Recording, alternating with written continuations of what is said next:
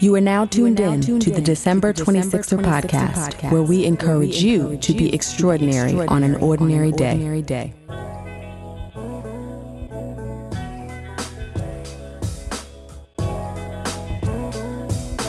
Hey, 26er family. Welcome to another episode of the December 26er podcast. I am your host, Delisha, and we are continuing with our limited series, The Check In. This week's returning guest is Gregg Bishop, who first appeared on the show way back in episode 20. At the time, Gregg was the commissioner of the New York City Department of Small Business Services, a position he continued to hold at the beginning of the pandemic. Now, you can imagine the pressure that came with that job as commerce came to a grinding halt in a number of industries and countless business owners faced unprecedented economic challenges.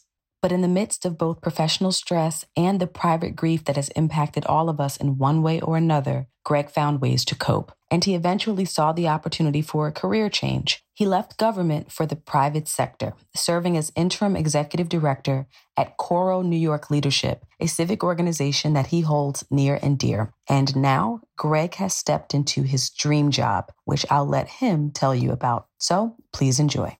Gregg, welcome back to the December 26er podcast. How are you? Well, thanks for having me. I, am fantastic. I'm, I'm, ecstatic. It's good to it's good to be back. It's what, what it's been like three years. Oh my god! So I looked it up because you know some some of these like check-in guests are so far back that I don't even remember like the yeah. episode number. You were episode 20. Wow. And we're at 168. This will wow, probably no. be 169. Yeah. No, no, don't say that. Yes. See that that all these grays came in since last. Yeah, so I, I have to go back because you know when we did these in person, we would take photos yeah. after every interview. So I got to go back and see if you had the salt and pepper joint back no, then. I don't think it, you did. You know, the pandemic did that. Yeah.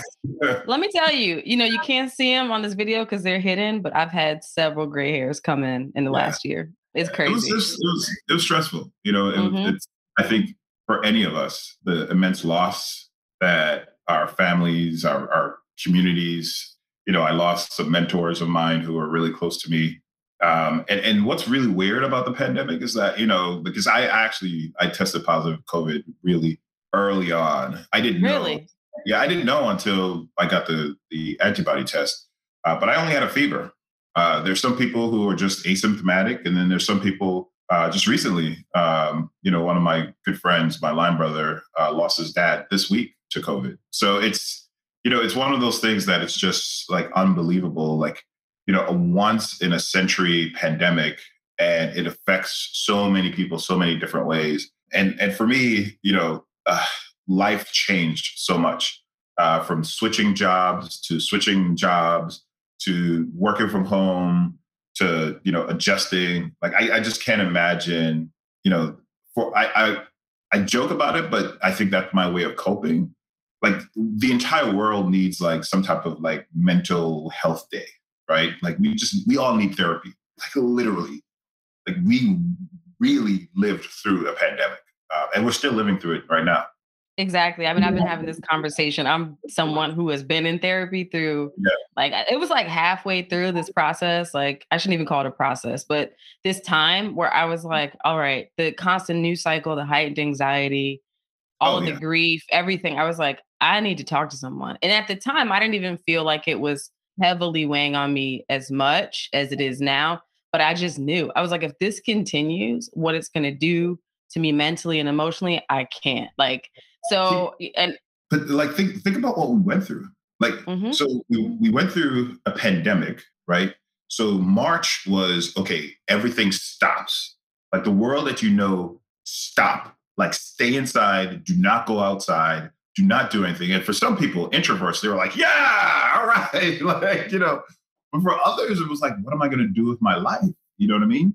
Then we all, thank God, we have technology, so we adjusted to this this two dimensional world of seeing each other like on on this medium right now, like you know, just on screens, and like there was no touch and no like hugging or like grip, like nothing. And then we started consuming like online. Like, I mean, did you look at Tiger King? Because I sure did. Like, Absolutely. You know, like, you know, like we started consuming just like stuff, and then we all like saw George Floyd get murdered. You know what I mean? And like And even in the face of a pandemic that was life threatening, like people are like, you know what? Like, I can't stay inside for this. I got to go out and like demonstrate because enough is enough. And I think, you know, and, and just all of that in one year. Like, right. that's why I'm like, you know, we all have been impacted by this pandemic one way or another. Uh, and whether we choose to admit it, I think we all need to talk to someone. We all need to say, like, like this is how I felt during the year. Because I know I sure like, you know, I appreciate my circle of friends because we, you know, we kept each other connected and grounded because of the, you know, you had to retreat back to your circle. And and and that was sort of like how I coped, you know, coped with it. And what's crazy is I don't know one person who was not impacted by loss in the last year. Not one. Same. Everybody is in some cycle or stage of grief, which yep. is nuts. You know, you're used to having a situation where like you have your friend circle and somebody loses a loved one or a mentor and you all rally around that one person and you hold them up. You go to the house, you sit down. Now, I'm, I'm going to talk for the culture. You have some good food. You know what I mean? Like, but that all that is therapy, right? All of it is like, you know, but we couldn't gather. Right. Like I had to I had to sit out a on a funeral in, on Zoom and I was just like, this is just odd. Like it just, just it was just odd, you know? Yeah. Um, but I mean, you know, hopefully we're we're coming to the end, right? I, I don't know what the end is really, to be honest with you. Um, you know, I'm fully vaccinated. You know, I'm, you know, there was a whole sort of process that went through my head in terms of should I get the vaccine, should I not get the vaccine? Uh, but ultimately, I decided, like, you know, if the zombie apocalypse is going to happen, like, I'd rather be a zombie than the ones fighting the zombies. So, you know, like, I'll just, I'll just do it. Um, that's a joke. I, I, just, you know, I probably shouldn't joke about that, but it's it's like, you know, that's how you cope. You know, but I mean, but honestly, a lot of people are struggling with should they get the vaccine or should they not. I would encourage people to, and you know, at some point, you know, we will come to the end of this, but then we're going to have to look back and figure out what we did right, what we did wrong. Uh, I am now, I am confident that if another viral pandemic happens, because of what I experienced and what I saw, like I need to really, really isolate myself because unfortunately, you know, a lot of people exhibited some really selfish behavior, you know, and, and it just it just said a lot about us as a country, us as, you know, just, you know, the the independence of the United States. Is it's it's great in one way, but then when you need community to come together and band together and say, like, look, it's not about you, it's about your neighbor that that conversation just did not resonate uh, for a lot of people around the country, and unfortunately, people exhibited their selfish ways. And you know, um, so if I have to depend on my neighbor, I don't know how much I will. you know, because it's sort of like, all right, yeah, I know, I want you to stay inside to protect me, but mm, you're probably concerned about your civil rights, so maybe I should, or your liberty, uh, so maybe I should not, right? So anyway, it was just a, a observation about you know human behavior. Agreed on all fronts. And similarly, I had a, a, moment in the beginning where I was like, hmm, am I going to get vaccinated? How do I feel about this? Uh, but when the opportunity presented itself, Demarcus and I both, we did it. Um, yeah. and, and, you know, I'm, I'm thinking about the, the boosters and all that stuff that might have to come, you know, later. Uh, but side effects and feeling like I had the flu aside for a day is something that I'm, I'm fully in support of. And yeah. I'm talking as someone who never even got the flu shot. I never got the flu shot either. But listen, I got I got my vaccine. I got the Johnson and Johnson uh, Same. four weeks four weeks ago. Uh, had the chills, uh, but you know what? When I got the chills, I was like, all right, my little soldiers are getting prepared, right? They're getting ready, and, and so now. But the, the the fear I have is that we all have a false sense of security, right? Because no one said these vaccines are hundred percent like effective, right? Uh, so you're going to start hearing stories about people who are vaccinated who c- contract COVID, and folks are like, "Well, why get vaccinated?" Well, you know, they'll still get it, but at least they won't end up in hospital on a ventilator. You know what I mean? Like we have to understand, like it's not once you're vaccinated, you're never going to get it. It's just the severity is just diminished, and now we have a chance of like saving more lives. You know what I mean? Um, so I, I'm just, you know, I'm I'm happy that I'm part of, you know, the, the, the, the vaccinated crew. that will at least try to do as much as possible to, to help us get to that herd immunity. Absolutely. So, thinking about how long it's been since we talked to you, back then you were serving as the commissioner of New York City Department of Business Services, Small Business Services, right? Yeah. That feels like a lifetime ago. You've gone through a couple of career iterations since then. Yeah. But let me ask. So, like, people, I mean, I remember when you came on the show, people were like, that's a big job. That's a big deal. Like, Gregg is set, you know, that's incredible. And then, you know, we hear that you're leaving. So, what prompted the departure? Oh, man. Okay. To the extent you can discuss it. Yeah. Uh, so, so, so here's here's the thing, right? And I always tell people these positions are all we are just keeping seats warm, right? Anyone from the mayor to commissioners, you know, you've seen on the federal level, secretaries and, and presidents. Our job is to be stewards of the position, the role for the period of time that, that we're in, and to be good stewards and to do what we can to, you know, make a difference at the time that we're there. Um, so I always knew that at some point I would have to leave uh, the position because, uh, you know, I started my career during the Bloomberg administration and then went through a transition and was very blessed to be put in a position as commissioner. And so I was already thinking about how and when I would actually leave that position. The, the challenge is that, you know, you have your plan and then God has, you know, and I would say his plan, but, you know, just to be, God has its plan, right? Um, and, and literally, I did not expect the way things transition, I did not expect for it to happen that way, right? I will say that, you know, um, there's never a good time to leave. And especially in the middle of a pandemic, especially March and April was the most difficult time for me uh, in that position. I've been through disasters. I've been through Hurricane Sandy. I've been through you know, the random terrorist attack, um, you know, steam pipe explosion, bricks falling off. There's all types of disasters that we face, well, business owners face just operating in a major city.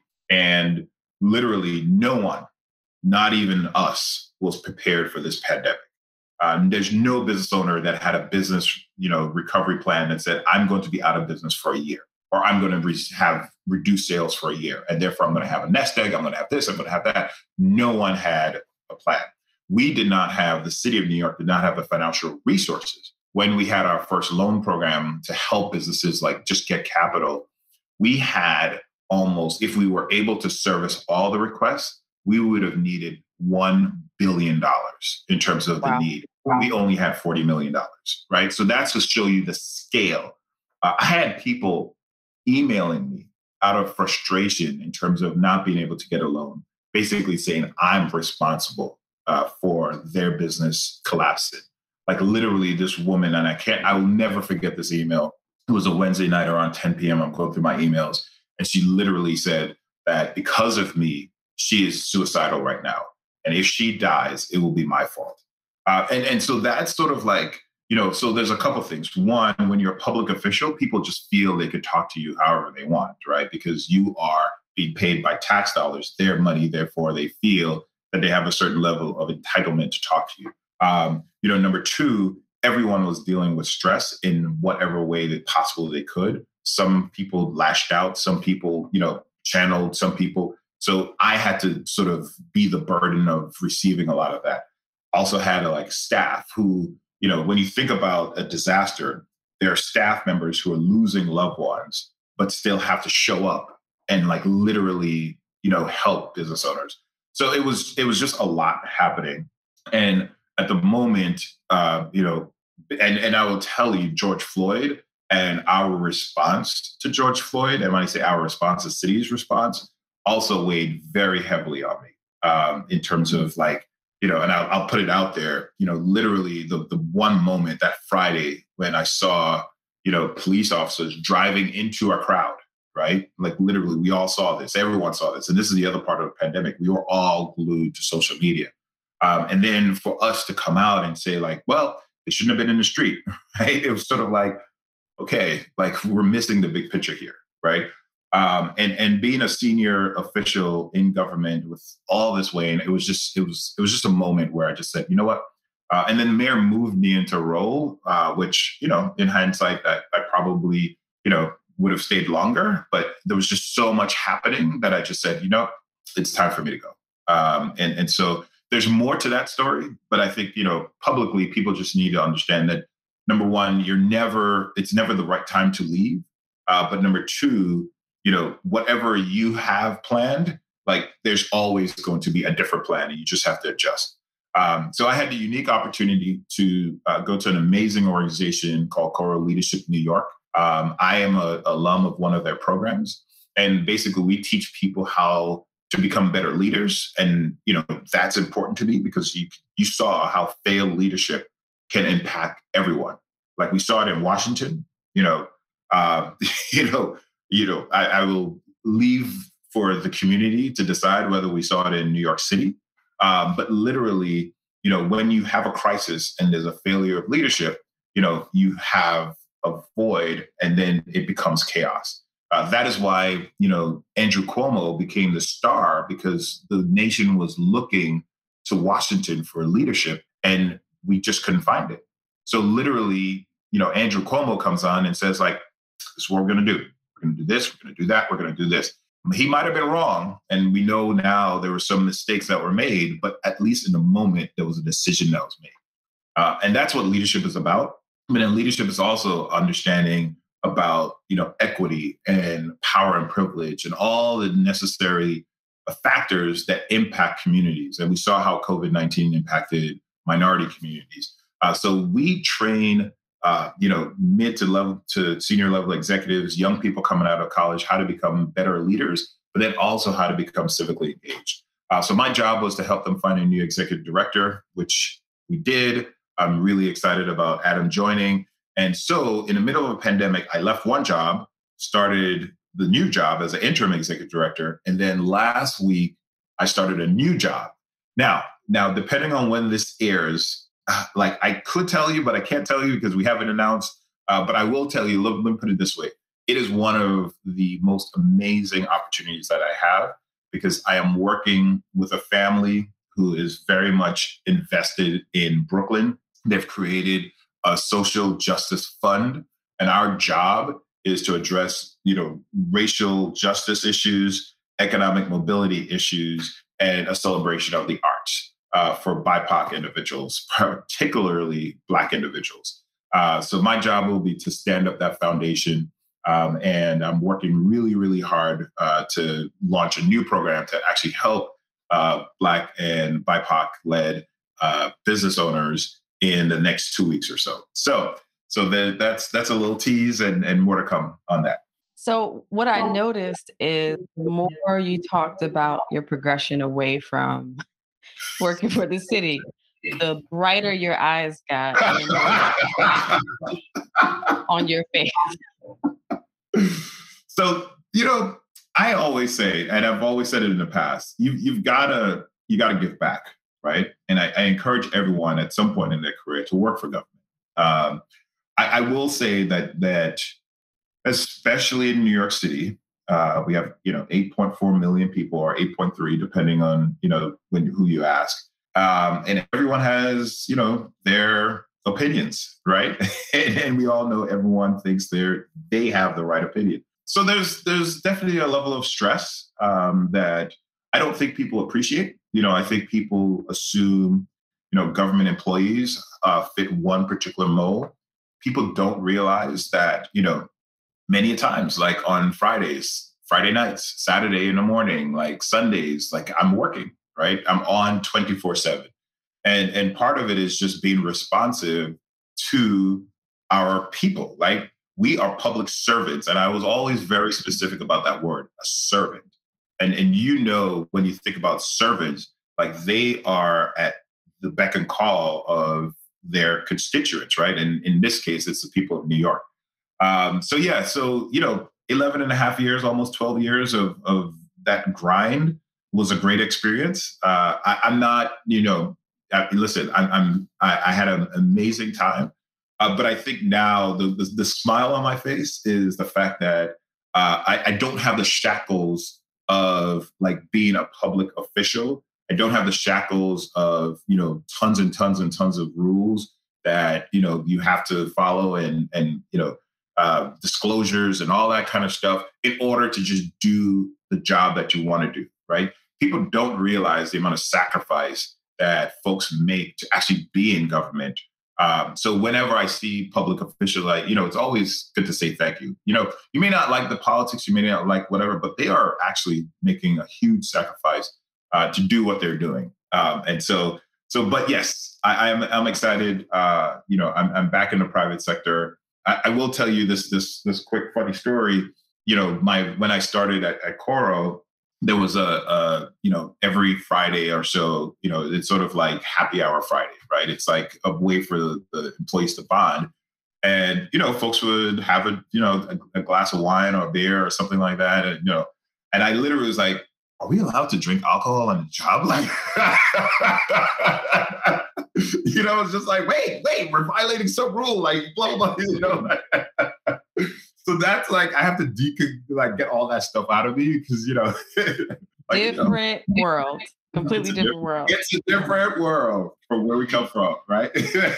yes. But, but going back to the stress of working in city government, particularly in the middle of this global pandemic, and getting these kinds of emails where people's humanity and fragility are just on display. How do you maintain some semblance of peace and some delineation between your professional life and your personal well-being when you're oh getting oh messages gosh. like that? Oh my gosh. Um get a little emotional right now because uh, to be honest with you, it was tough. It was tough. It's it's hard not to take it personal. It's really hard, you know, because you question every decision you made, right? Was I, you know, did I not do the right thing? Did I not open up the application soon enough? Did I, did we open it up to too many people? Like how, you know, how did I re- re- react to the stress of, you know, you have a mayor who wants this done now, but you want to be able to do it the right way. And, you know, and, and people are hurting. People like it's, you know, everyone was stressed. Um, and the collapse of boundaries, right? Because remember, I could go into the office, I could deal with the stress. And then, like, literally, the minute I close the door and I walk outside and I take that commute home, like that work is behind me to some extent, right? Until I pull out my, my phone and look at my emails. But at least there was some sort of like boundary between work and home. Well, guess what? I'm now in my home, in my the sanctity of my home, and I'm dealing with the stress, like talking to people and and like and there was no outlet. Like I couldn't. So what I actually started doing was running. Like literally on Saturdays, uh, I remember in March, April, and May, I was really good. Like on Saturdays, I would just run. It's like almost like remember when Forrest Gump was just sitting on his like porch and he just started running. like, oh, there goes that black man again. It was just like I just started running. Right? At least I had a destination. You know what I mean? But like literally just running around, um, you know, to the waterfront uh, around Brooklyn Bridge Park. Uh, and I, am a cancer, so I love being near the water. It was so therapeutic for me. Uh, now I was trash in terms of timing. Like, mm-hmm. you know, I'm huffing, I'm puffing, I'm doing, but guess what? It was like, I'm running. You know what I mean? Um, and, and so that's how I honestly, between running and between you know honestly leaning on my spiritual background and and leaning on god and just like look you know i'm leaving up to you. Well you know have your will because i don't know what's going on right now. Like i you know i can only do the best that i can do but it was really really difficult um, not to take things personal. Um, and I, I you know if there's anyone that could say they were able to separate the two i'd love to know their secret.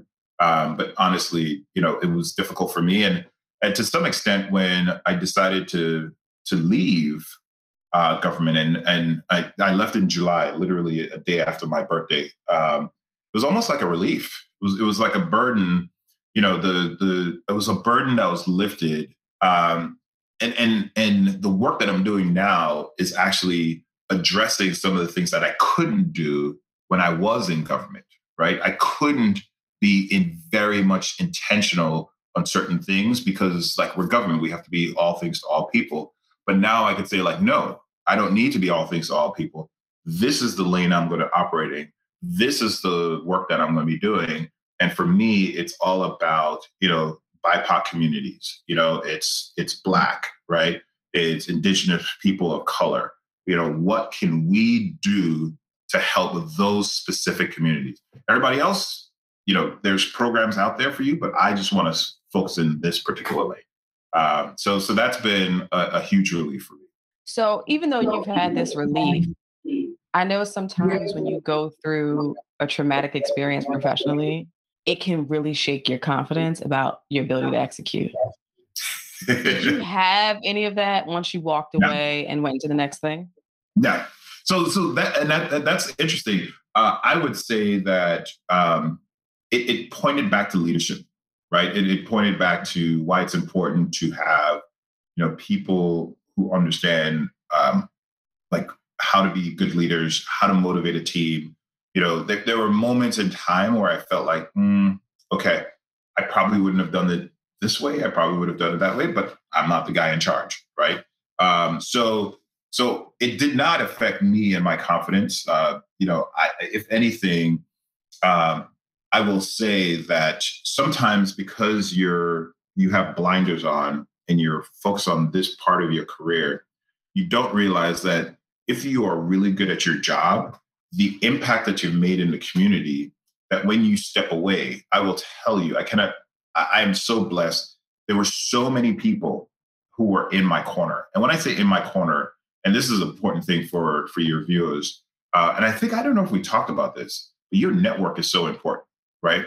Because you want to have, you know, and I call them the literally the cheerleaders in your life, right? It's literally the person that's going to talk about you, that's going to like rave about you when you're not in the room, right? That's the circle that you want to have. You don't want to have people who are talking about you negatively. You want to have people that's going to talk about you positively. And I cannot tell you how many people heard about opportunities and said, you know what? You should talk to Gregg. Or, you know what? Gregg, I just heard about this. Like, let me know if you're interested.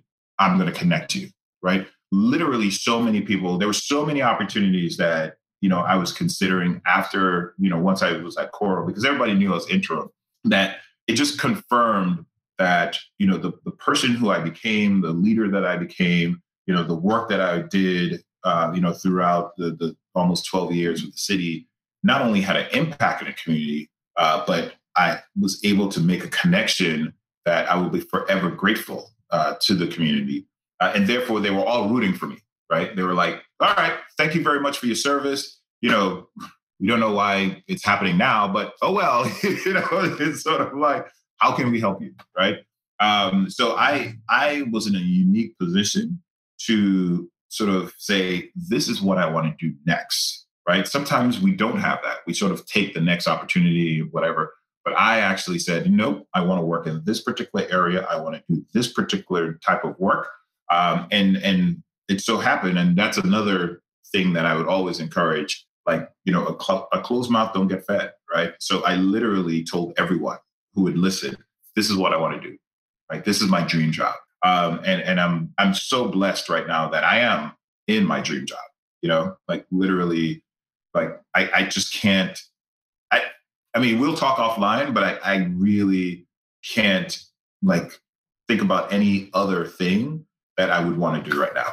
So, stepping back though to that interim period, this is interesting to me because you don't hear about us getting interim opportunities often, like to stand something up or to help to source the right executive. Um, yep. But how does that come about? Like, how do you make the decision to be like, I'm just here for this finite? It's it's it's so first of all, um, uh, your network, and also, uh, and you touched on it, the confidence that you have that you this is not the thing for you. It's a thing, but the thing is coming. And you just have to be confident that when you complete your assignment, that the thing that you want will be there. A number of us, and I've had, you know, conversation with mentees all the time, you know, especially people of color, because opportunity does not present itself often. Whenever it does, you jump on it, right? Um, and sometimes you know, you stay in jobs because you're nervous about, well, I don't know if I'm going to find another job, right? Because it was so hard. The glass ceiling was so difficult to break that you just don't have the energy or strength to try to break another glass ceiling to get to where you need to be. So I get it, right? And and and so, but for me, you know, there was a level of confidence that I had, and I think it goes back to what you were talking about. You know, twelve years of of working in government um, will give you a level of comfort that you know that no matter what happens, you have the necessary skills to do a number of things, right? Because this is not just like I'm a programmer. And so therefore I have like, you know, Ruby and Rails, that's my skill set. That's all I know. That's all I want to do, right? Think about it. Like I was a commissioner. So literally a CEO of a company of 300 people, right? So not only do I know how to manage large organizations, but I had to be accountable to the people of New York City, the elected officials of New York City, the stakeholders of New York City. We had to launch programs that delivered results. We had results that, you know, when you think about in the, in the private sector, you talk about KPIs, right? Like literally, our KPIs was public. If we did not meet those results, the press would report on it, right? We had to come up with comm strategy to make sure that we protected our principles. In this case, you know, Mayor Bloomberg and then Mayor de Blasio. Like there's so many skill sets that like I had to muster in order to do my job effectively. So that's where that confidence came from. But totally get like why people would say like, well, you know, if I'm in an interim position, I want to actually stay here. Uh, and so my network, because I was connected to people, when my network found out that I was ready to go, right, then opportunities came. And because I loved Coro, right, because I actually participated, it was a great opportunity at, at the right time because it was just you know, I was ready to move on. Um, they needed assistance, and so I knew that I would be able to step in. You know, I didn't know what what I needed to to you know there was a lot of work that needed to be done, which I didn't know, but I knew I'd be able to deal with it because I've dealt with like different size organizations in the past. Um, and because, and this was the refreshing part, because I knew it was interim, like I had a focus. It was like, okay, let's get A completed, let's get B completed, and let's get C completed. Once that's done, then I'm done. My assignment is done. And if I don't have anything, that's fine, right? I just recalculate my spending, my budget. Um, but I'm confident that I'll be able to find something relatively quickly. The one stressful part was, you know, doing these things in parallel, right? Because you're having conversations about what's next. You're focused on delivering on the mission. Um, and in some cases, I remember one week I had like three interviews lined up. And I don't know if you've interviewed recently, but like, like this, the world has changed in terms of interviews, right? Now you have to present, you know, you have to do like presentations and writing samples and blah, blah, blah, blah. Projects blah, blah. and it's yeah, projects. Yeah. Like, just talk to me. Like, you know, like, like, look at my resume. Well, what else you need from me, right? But, but, you know, I get it, right? You want to make sure you, you, you hire the right person and and literally I had to juggle all of that while I was doing the assignment. So it was a little bit stressful, but at the end of the day, it was, you know, I always say like I've I've been through the heat already, right? And and and been through the fire. And and a little bit of fire just makes you much stronger, right? Um, it, it's it's not going to hurt. So yeah, I you know I will tell people that this new way of an, uh, interviewing has found its way into the legal profession as well. Like, Listen, which I just I wasn't really familiar with it. And I'm at the point in my career where I get calls from executive recruiters like all the yeah. time. Yeah. So like this is maybe uh 12, 18 months ago, somewhere in there between that period. And uh, I get this call and, and, the opportunity sounded really intriguing. It was with like a major consulting yeah, firm, which will like remain, you know, nameless. Yeah. Yeah. And I go through, you know, the initial screening process, have these great conversations. And then the executive recruiter hits me back like, oh, they want you to go through this exercise, right? And you need to block out an hour because it's time. Like you're going to get an email with yep. this case, like this problem to solve. Yep. And you have an hour to turn it around, right? And I'm like, is this the bar exam? Because I have not done this since I was trying to become a lawyer. And you're telling me like I haven't. And what's so funny about that for me is like as an attorney, that's not real life. Like you don't send me for the work that I do, like you don't send me an issue or a potential use case, and I have to give you an answer in 60 in minutes. Right. Um, So I found the process quite interesting. I floated through it because I've been doing this a long time and I've decided I wasn't interested in the position. But yeah, like it's it's a lot of jumping through hoops. What's interesting is that, you know, when I was at with the city, there were different divisions. So one of the things, you know, I was proud of is being intentional building a diverse team. Um, and and part of that intentionality was, you know, whenever individuals needed to make a hire, every hiring decision had to be approved by me, right? I know it sounds like it's controlling, but hiring is not, you know, it, it, like there is no bottleneck, right? It literally, I just needed to review who you wanted to hire, the resume of the person, who did you consider, right? And then I would look at, you know, skill sets, diversity, you know, did we have a good enough pool, diverse pool, et cetera, et cetera, right? And if I didn't see a diverse pool, I'd say, no, you got to like go back, right? You know, don't tell me that you this is the best person because you didn't have a good pool. All that to say, one of the conversations I had with one of the groups was, how are you like there was a written assignment and they were explaining to me the person didn't do well with the written assignment, blah, blah, blah, blah, blah, blah, blah. And I was like, can you show me this written assignment? Because I literally like, do you have something out there that I have to like that I like if I had to apply for a job, I may not even get the job, right? Because and I'm the commissioner, you know what I mean? So, so yeah, I mean, this these are all like additional barriers that we also have to make sure that our people are, are, are aware of, right? I know they they are probably trying to figure out how well you do under stress, how well is your writing like on the spot and all that stuff. But you know, again, you know, we are fighting for. And when I say we, people of color, Black individuals are fighting because you know, first it was like, let's check your credit, let's check your criminal record, let's check all these things that I know you're going to have you know, sort of like a negative experience because of systemic racism. So now it's like, okay, let's introduce new things to figure out how we can like sift out, you know, uh, individuals.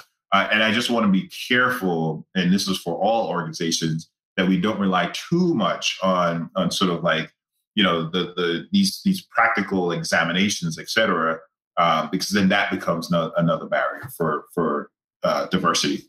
Absolutely. And I mean, you know, I'm a lawyer, but I work in tech, which is mm-hmm. notoriously lacking diversity. And I'm co- very committed to creating those, those diversity pipelines within technical fields. And the research that I've been doing for these HBCUs, who have many of which have these incredible computer science programs, engineering schools, amazing talents. But when you look at the statistics, the amount of graduates they're churning out, but then the the small percentage who actually end up in jobs yeah. in their desired field the disparity is insanity right? And and what you're what i'm learning through this process is that they're getting the academic education but they're not being prepped for how to succeed in these interviews through these various projects and hack challenges and whatever whatever else is there. Mm-hmm.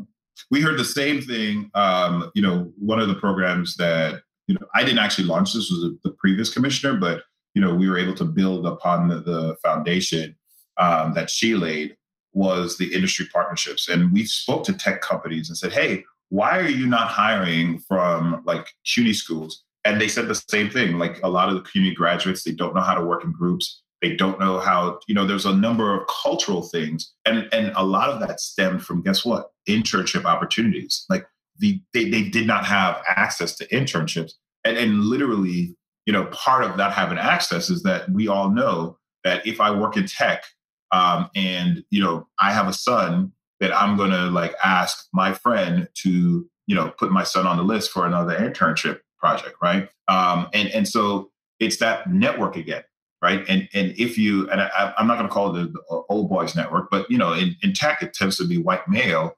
So you, you're just seeing it, that, that, perp- the, the sort of like the disparity in terms of demographic perpetuates because you know you just have one group of individuals looking out for you know each other. Um, and, and, so you know it takes a while to dismantle some of these things. And, and that's why when we talk about building like an anti-racist organization when we talk about white supremacy you know some people are trying to make it uh, into a political thing. But all we're saying is that there are structures that have been in place over time and you know and, and literally that structure has prevented from individuals of color from participating in the marketplace, right?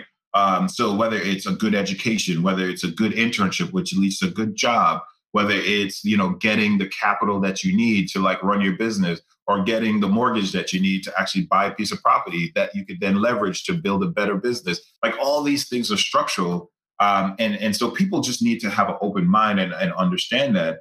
And, and that's why it's important for us to really understand our history. And I think, you know, we, we talked about, uh, actually, we didn't talk about this, but in when I was, you know, talking to some of my, my colleagues in, in and out of government, you know, one of the things that this country really needs to do is have a truth and reconciliation, you know, sort of committee, sort of literally like what happened in South Africa. There are individuals in this country who do not want to talk about slavery and do not want to talk about Jim Crow and do not want to talk about, you know, sharecropping and do not want to talk about anything that has happened. But literally think about this. We are in 2021, right? And I grew up, I, you know, grew up in the 80s, right? And there are people who in my generation are descendants of slavery. Like literally their grandparents or their parents were slaves. And so this stuff is, this is not something that's like, you know, we're talking about when the dinosaurs were running around, right? This is stuff that's, that's in, that we're seeing the impact on generation. And, and so if we do not come to sort of like this accountability part and say, look, this is what has happened to this country just in the 60s, the 60s and the 70s, did we stop redlining, right? So that's recent history. And if I can't own a home in Long Island because of the color of my skin, and that was only changed recently, and when I say recently, like in the 70s, you know, that's in my lifetime, right? So what does that mean in terms of my ability to have equity to then send my child to a good school to then my child gets the internship opportunities that they need to then get that good job that they need like all those things are part of what why we need to really focus on addressing the the systemic challenges that racism uh, created within this country so thinking about the work that you're embarking upon that you're incredibly excited about um, and and really oh, impactful. Yes, like the cheekbones are way up, right? And and I and I understand it, and I definitely have an appreciation for that that passion. Um, I also know that when you get into these roles, and this is knowledge that you've had from your your previous career, but you get into the statistics of it all, really into the weeds on structural inequality and the barriers that we face and the fact that it is systemic, it can become overwhelming. And you realize that no one organization is going to right. single-handedly solve these issues and really steer us, steer the ship in a different direction. So how do you maintain not only confidence, but I would say joy in the wins that you can manage and that you can attain, knowing that there's this overarching, these overarching issues that you're not going to solve by yourself. Bite-sized pieces, right? It, it's literally and and I and I, I, tell folks this in, in terms of life, right? Um, and, and this happens to me too. So I, I love the outdoors. I love hiking, right? And, and literally, when and, and every hiker will tell you, like, you don't look at the you know the peak, right? You look at every incremental steps and every at every station, because if you look at the peak, you're just going to become overwhelmed, right? You're going to be like, oh my gosh, am I ever going to make it up there? But you just take step by step by step, and that's what we have to do, right? And so the work that that I'm going to be working on will be, you know, incremental pieces of, you know, hopefully uh, the ability to prove that we can make a change in a small, you know, and and we couldn't say this in, in one administration, but pilots, right? Literally, we are going to try unique things. We're going to be entrepreneurial. We're going to try, you know, different interventions. If it works, that's great guess what? We could then, using a number of other uh, you know individuals in our network, use that as a case study. And then because we have a strong network, hopefully using that as a case study will then encourage other people, right? It's sort of like, and I don't know if this is really true or not, but the butterfly effect, uh, I've, I've read that it's actually not true, but I still like the concept, right? Where a butterfly like it flutters its wings, and then like if all the butterflies flutter the wings, then they create like the, the, the displaced air, and then that displaced air then turns into like ultimately like a hurricane. Basically, saying like the butterfly is like, but but like literally, just think about it. If we try something small in Brooklyn, and it actually is effective, guess what? We now have a blueprint in terms of giving, you know, a, that sort of like, here's a case study that you can use to prevent gun violence in Chicago, in Miami, in Houston, in LA, you know, in Detroit, like in any other major urban center, because here are the things that worked, here are the things that didn't. Here's, you know, you you here's a blueprint. Why don't you take it and, and customize it to your area? So that brings joy to me. The fact that I can test certain things, see if it works. And you know what? It's okay if we fail, right? And that's the other thing that you have to also, because in life, failure is all about experience. You will never find a successful CEO, you know, any of, you know, any of the billionaires that you talk to, any of the millionaires that you talk to, they'll tell you the reason I got to this point is because I failed 110 times, right? And it was on the 111th time is when I hit success, right? So you can't be afraid to fail. And I think that is one of the things we're embracing is that, look, we are not going to have all the answers to the questions uh, ahead of us, uh, but we are willing to try. And we're willing to, you know, get some really good thought partners to tackle this issue. And as long as I tried and gave it my best shot, uh, then I'm I'm totally you know happy. And we just learn and we will just adapt, right? And that's the other thing. We have so much flexibility that we could adapt and try it again and try it again and try it again. Um, so for me, it's bite-sized pieces. Um, you know, tackling and and you know you chip away at the edges, right? And, and at a certain point, if you keep chipping away the edges, guess what? The whole thing collapses. And I'm glad you brought up having the space to fail because I think, and it's cultural, we've been socialized that we've got to knock it out of the park the first time every time. And specifically when we're talking about issues of racism, structural inequality, and the like, there there hasn't been really grace to iterate. Like, you know, you have people with the money that hold the purse strings, these organizations, they're like, okay, we're gonna give you some dollars to try to figure it out. And if what you do doesn't work the first time, it's like, well, we tried, that didn't work. We, we tried to recruit engineers from an HBCU they they failed like that's just it and and not realizing that this literally is what has to happen. You have to be given the opportunity to try and make adjustments and if it falls flat it falls flat but it doesn't mean that we don't get up and try again and invest more money and keep going until we figure out what really does work.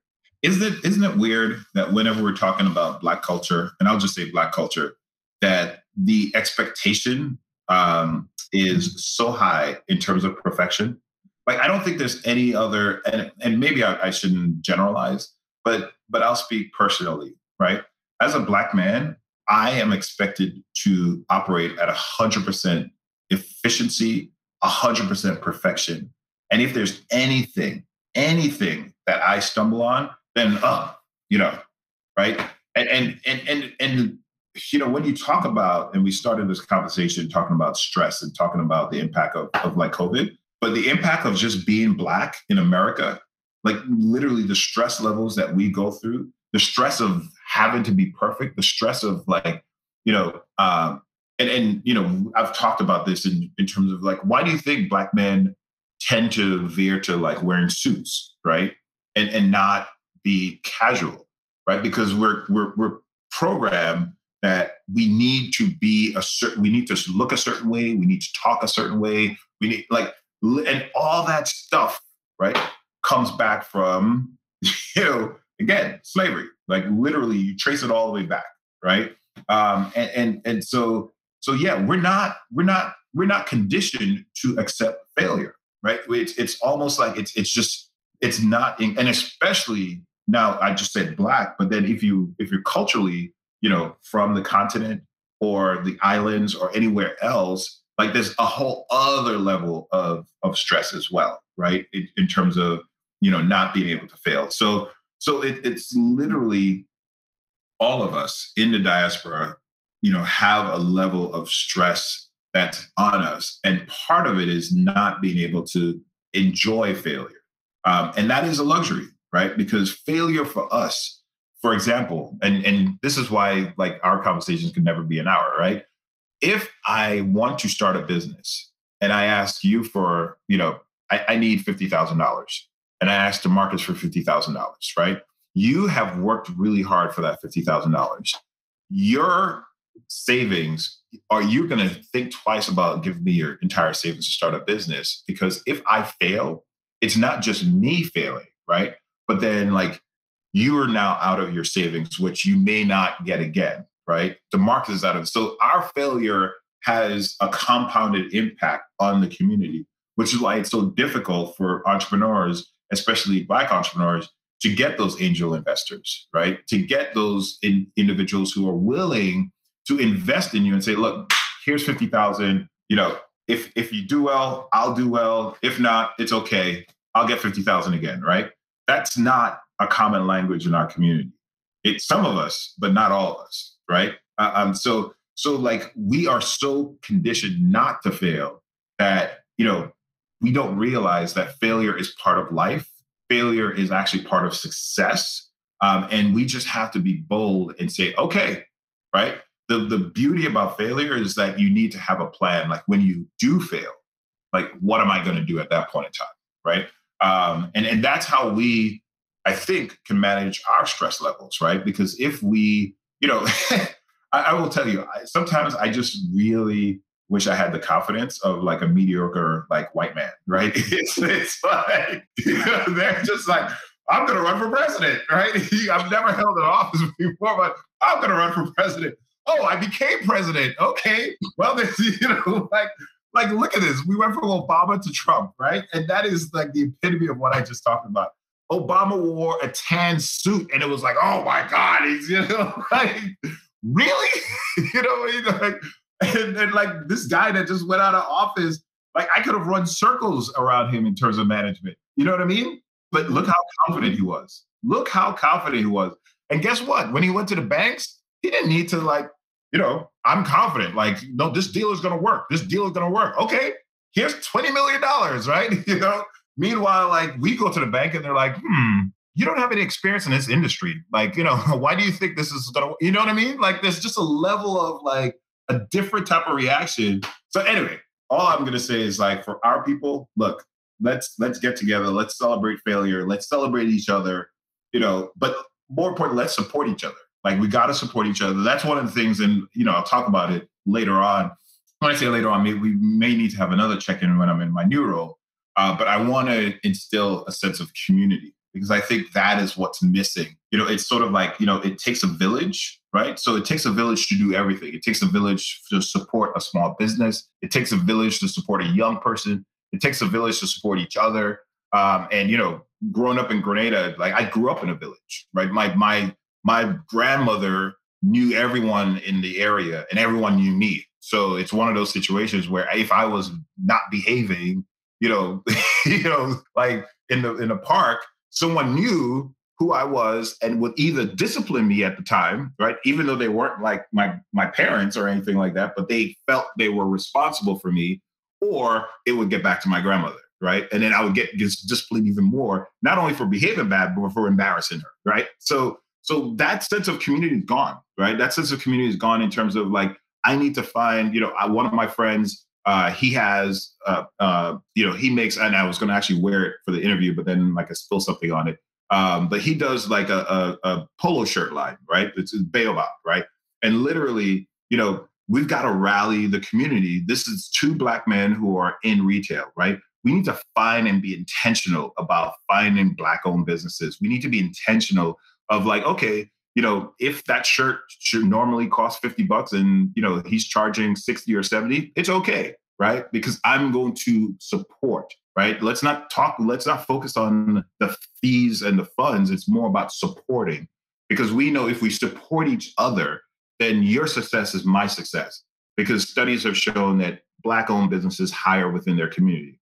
We're hiring our own people, right? Um, at a far more greater rate than other owned uh, businesses. So again, we have to see like the support that we're giving you is like, I'm not in, you know, yes, your prices may be higher, but like I'm going to support you because ultimately you're going to support the community. Um, so there's a lot we could talk about in terms of like you know that sort of like thinking but again it's all about the the realities of we just have to accept failure we have to understand how when we are successful how to reach back and help each other. You know, there's so much things that, that, that we need to do. Uh, but I think we're almost we we're, we're almost there. Like as a community, that last year has been really impactful, um, and and certainly has shown the power that we have as a collective, as a voice, when we're like enough is enough.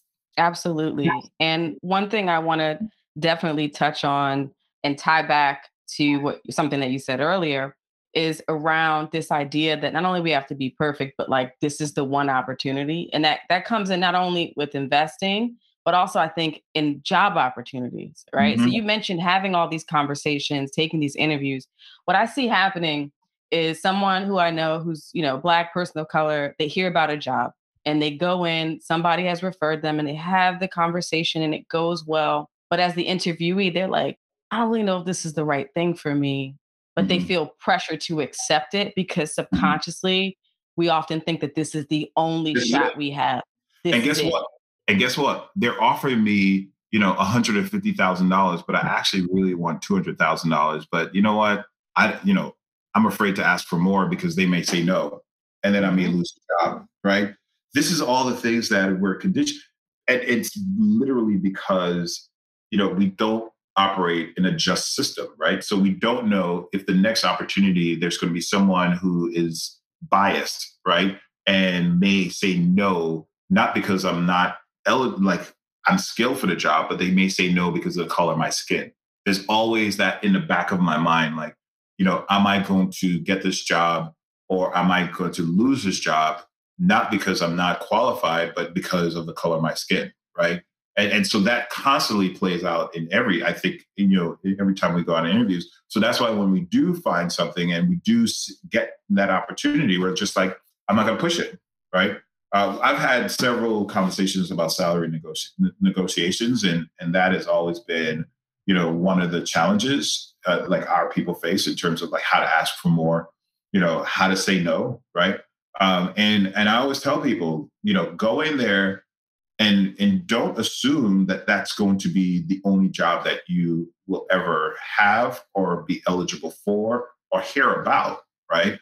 Um, and and i always tell folks that if you're not happy now going in then don't take the job right? So if you're not happy about the salary if you're not happy about negotiations then don't take it uh, because you know that is going to be your world for some time and you don't want to be miserable you know your first couple of days in the job and if you go in trailing on the salary front, it's only going to continue. There, there is rarely that calibration where you make up for what you didn't get in that first salary negotiation. You know what I tell, and, and do not. And this is the thing that people, you know, oh, we'll try you for, you know, we'll, we'll come, we'll bring you at 150, and then six months later we'll get you to 200. Mm, no, no, no, no, no, no. you know, the Seinfeld, no, no, no, no. like, no, now. right? Now. Because what I tell people is that whatever salary you negotiate now, assume you're going to be in that salary for the next three years. So look at your budget, look at your life. You know, things change, yes, but look at all the goals that you want to accomplish. And if you can't do it with the salary that you're coming in right now, like then that's not that's not either the salary that you need to be ne- negotiating or that's not the job for you. And I know it sounds like really rigid, but it you know, and and there are companies you know, I'm surprised there's some companies out there that will, you know, after six months they will actually give you that bonus, or or you know, after a year because you work so hard they'll you know move it up. But you and I know, uh, and but a lot of people don't know when you're sort of making you know um, you know suggestions for salary increases. You know, there's a certain range in terms of percentage, right? It's like one percent, two percent, three percent. You're not hearing 50%. You're not hearing like 30%, right? It's like literally you know, the HR folks start like ex- heads exploding when you're like at 10%, right? So, mm-hmm. so that's why it's like, you know, your salary will increase, but by small increments, um, no matter how hard you work. So just be ready that the number that you want is the number that you get from the very beginning. Yeah, because you will hear that we have bands and we can't extend on the band. It's all this HR speak which is why that sense of community is so important. And we need to start disclosing more the money piece. And yep. anybody that calls me and says, I get calls in the legal profession all the time. I'm I'm moving from Wall Street, I'm going to startup space, or I'm going from startup back into a large organization. What do I ask for? How did you achieve X, Y, and Z? And I'm willing, I'm very forthcoming about that because we don't have the exposure. In addition to just being socialized to take what we're given, we do not have the knowledge base often to go in and even know what we should be asking for. The first offer that comes down, it's like, well, my grandmother never made this kind of money. My parents, like, you know, and not realizing that you're trailing behind the man right next to you who doesn't look like you and who's doing the oh same oh exact job. You are listen. You're hitting on. Uh, so listen, we're comparing each. We're comparing ourselves to each, like like literally to others in the community. But remember, as a community, we are way behind, right? Mm-hmm. Like literally, when we think about salaries and when we think about like our earning potential, we need to think about what am I worth, right? What's my skill set worth? and not compare it to anyone else, right? It's up, it's that number is personal to you. So, so I always, you know, I always say, like, look, how much are you worth? Like, you know, this company wants you for a reason. They want your skill, they want whatever it is. Like, what is your number? Like, don't don't don't think about like who else is was in the role, whatever, because who knows? Like they have a different skill set. They had they bought a different thing. But what's your number? It's helpful to have like the the, the boundaries, um, but I always and and then you know some people are like, "Am I asking for too much?" I'm like, "Well, are you worth that much?" Yeah. Well, no, you're not, right? And then it's up to the company to decide whether or not they want to make that investment. But absolutely right. One of the things I loved about working in government was everybody's salary was public. public. yeah. you you just had there's no way you could actually have like pay parity issues, right? Because everybody knew what everybody like made. Um, but I think, you know, more and more in the private sector, you're getting people who are, and especially like when we have these types of conversations, it's important for you to know, like, okay, this is how much, you know, individuals make in this particular area.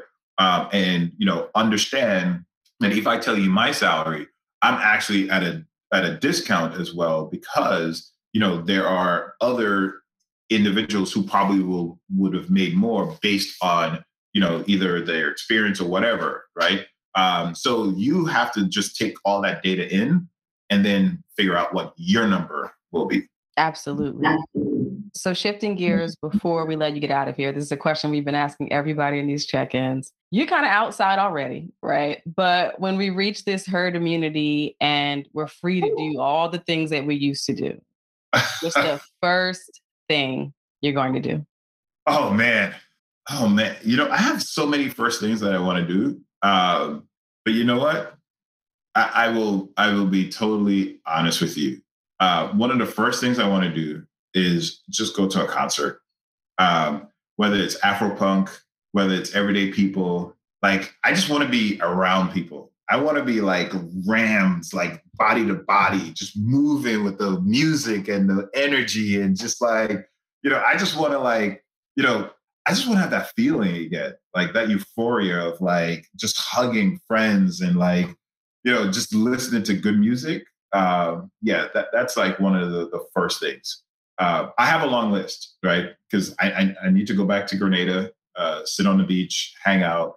Uh, I want to go to South Africa, uh, hang out. Like you know, there's a whole I, there's a whole bunch of like things that I want to do, but I just want to be around people. I'm I'm I'm like I'm I'm big on on on like just energy. Um and, and I miss that, you know, and, and I think that that will be the ultimate, right? Because, you know, I looked at and and you know, um it I realized when I get to a certain age, when you start losing like your childhood, like, you know, uh, celebrities and and all that. So DMX recently passed, right? And and and DMX, um, you know, I grew up in, in, in New York City, um, and, and, so one of his concerts, it was I think the World Concert, right, where he performed.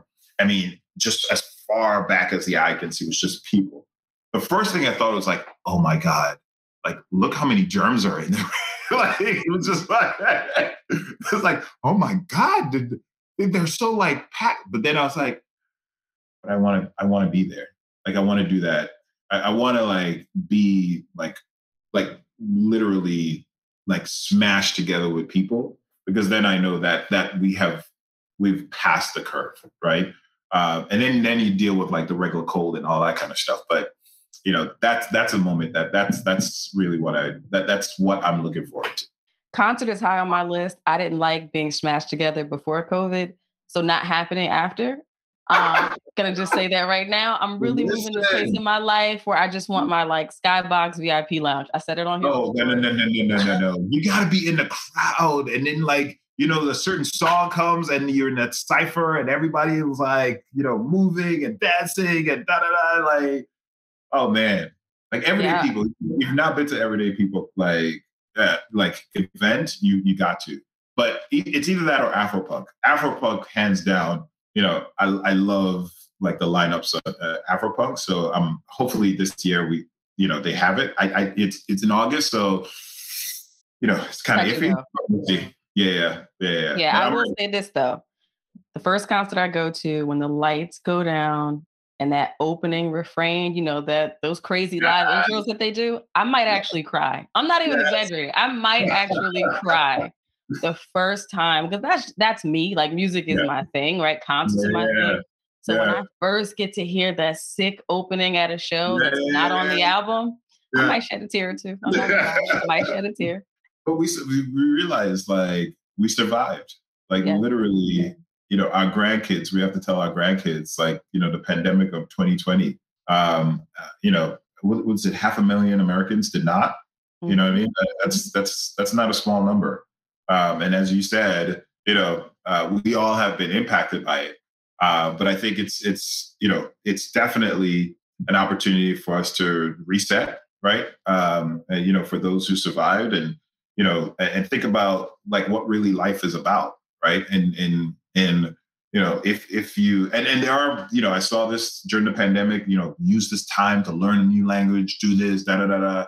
You know what? If you didn't, that's fine, right? If you just focus on your mental, that's totally fine, right? But I think coming out of this, we also need to say like, okay, what happened cannot happen again, right? So we need to look at our health we need to look at access to healthy foods in communities of color. We need to look at education, you know, going back to the fact that so many people working from home that could work from home, right? There's a whole bunch of, you know, workers didn't have the luxury of working from home.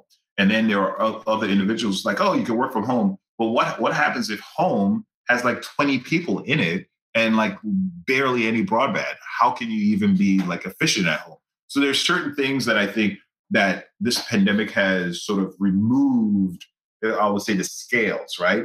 And, and now we're seeing the rawness of inequality and how it impacts community. And now we got to heal, right? We got to put the ointment on. We got to like, okay, this is this is how we're going to fix this, right? And you know, these companies, and I'll stop with, with this one right here. There's a major bank, right, that literally made commitments to the Black Lives Matter movement they talked about, and I know, and and I know individuals that that back personally. I know the CEO. I know, you know, the I know a lot of folks, and I know they're very committed. I am a shareholder of that company. I get my shareholder voting proxy thing, and there's a, a, a, a you know, there's different things that you'll vote on, and in one of them it says produce a racial equity report, and literally it's about you know, hiring, it's about investing, it's about all that kind of stuff. That is the thing that I would expect a company like that and knowing the people in it to be progressive. Do you know what? The board said no. Like their recommendation is no. And I went ballistic. I was like, you know, how could the board not understand like this is the moment in time? And I think the more of that type of reaction where people are like, no, like, no, we need that, right? We're not going to tolerate like just empty lip service. We're not going to, yeah, thank thank you for that hundred thousand dollars that you just donated to HBCU. But guess what? No, we need more, right? We need a million dollars. Or no, we actually need a seat at the table, like on your board, right? I think we are in that moment where people are emboldened to say, we're not going to accept the status quo. It's enough, right? We've had enough, and this is where we're headed and you could either join us or get out of the way, right? Because we are now taking control of our community and our lives. And that's a great note to end on. There's nothing to be said after that. so thank you. Thank you for coming back it. on the show. Thank you so and- much for catching up. And you know, I'm I'm I, am so thrilled uh, to be part of this series and and looking forward to more conversations because there will be more. Oh, absolutely. Yes. There's there's a lot more that will be discussed based on where you're headed. And I appreciate that we, we didn't have to go through a bunch of red tape to get you back on the show like we did on the first episode. Oh no, right. government was all in that. Okay. That's what talking about the difference with government, right? so where can people find you online? Oh, so it's really easy. GreggBishop.nyc. So it's Gregg G R E G G Bishop.nyc. You can find out more about me, the work that I'm doing, the work that I've done. Uh, it's my personal space online. Uh, on Instagram, it's Gregg Bishop, uh, and on Twitter, it's Gregg Bishop NYC. So you notice the brand; it's like all tied to New York City. Uh, but absolutely, uh, that's where you can find me. So listen, I've thoroughly enjoyed this. There's going to be a part three. I already know it. It's going to happen. Of course. Uh, to our listeners, you know what to do. If you've enjoyed this episode, like, share, subscribe, comment, tell somebody about the show. We are all about knowledge sharing and building ourselves up as a community, like we've discussed for the last hour and change. So if you've got information that you feel like is beneficial to you, pass it on to your brother, pass it on to your sister. And as always, remember to be extraordinary on an ordinary day. Take care. I love it.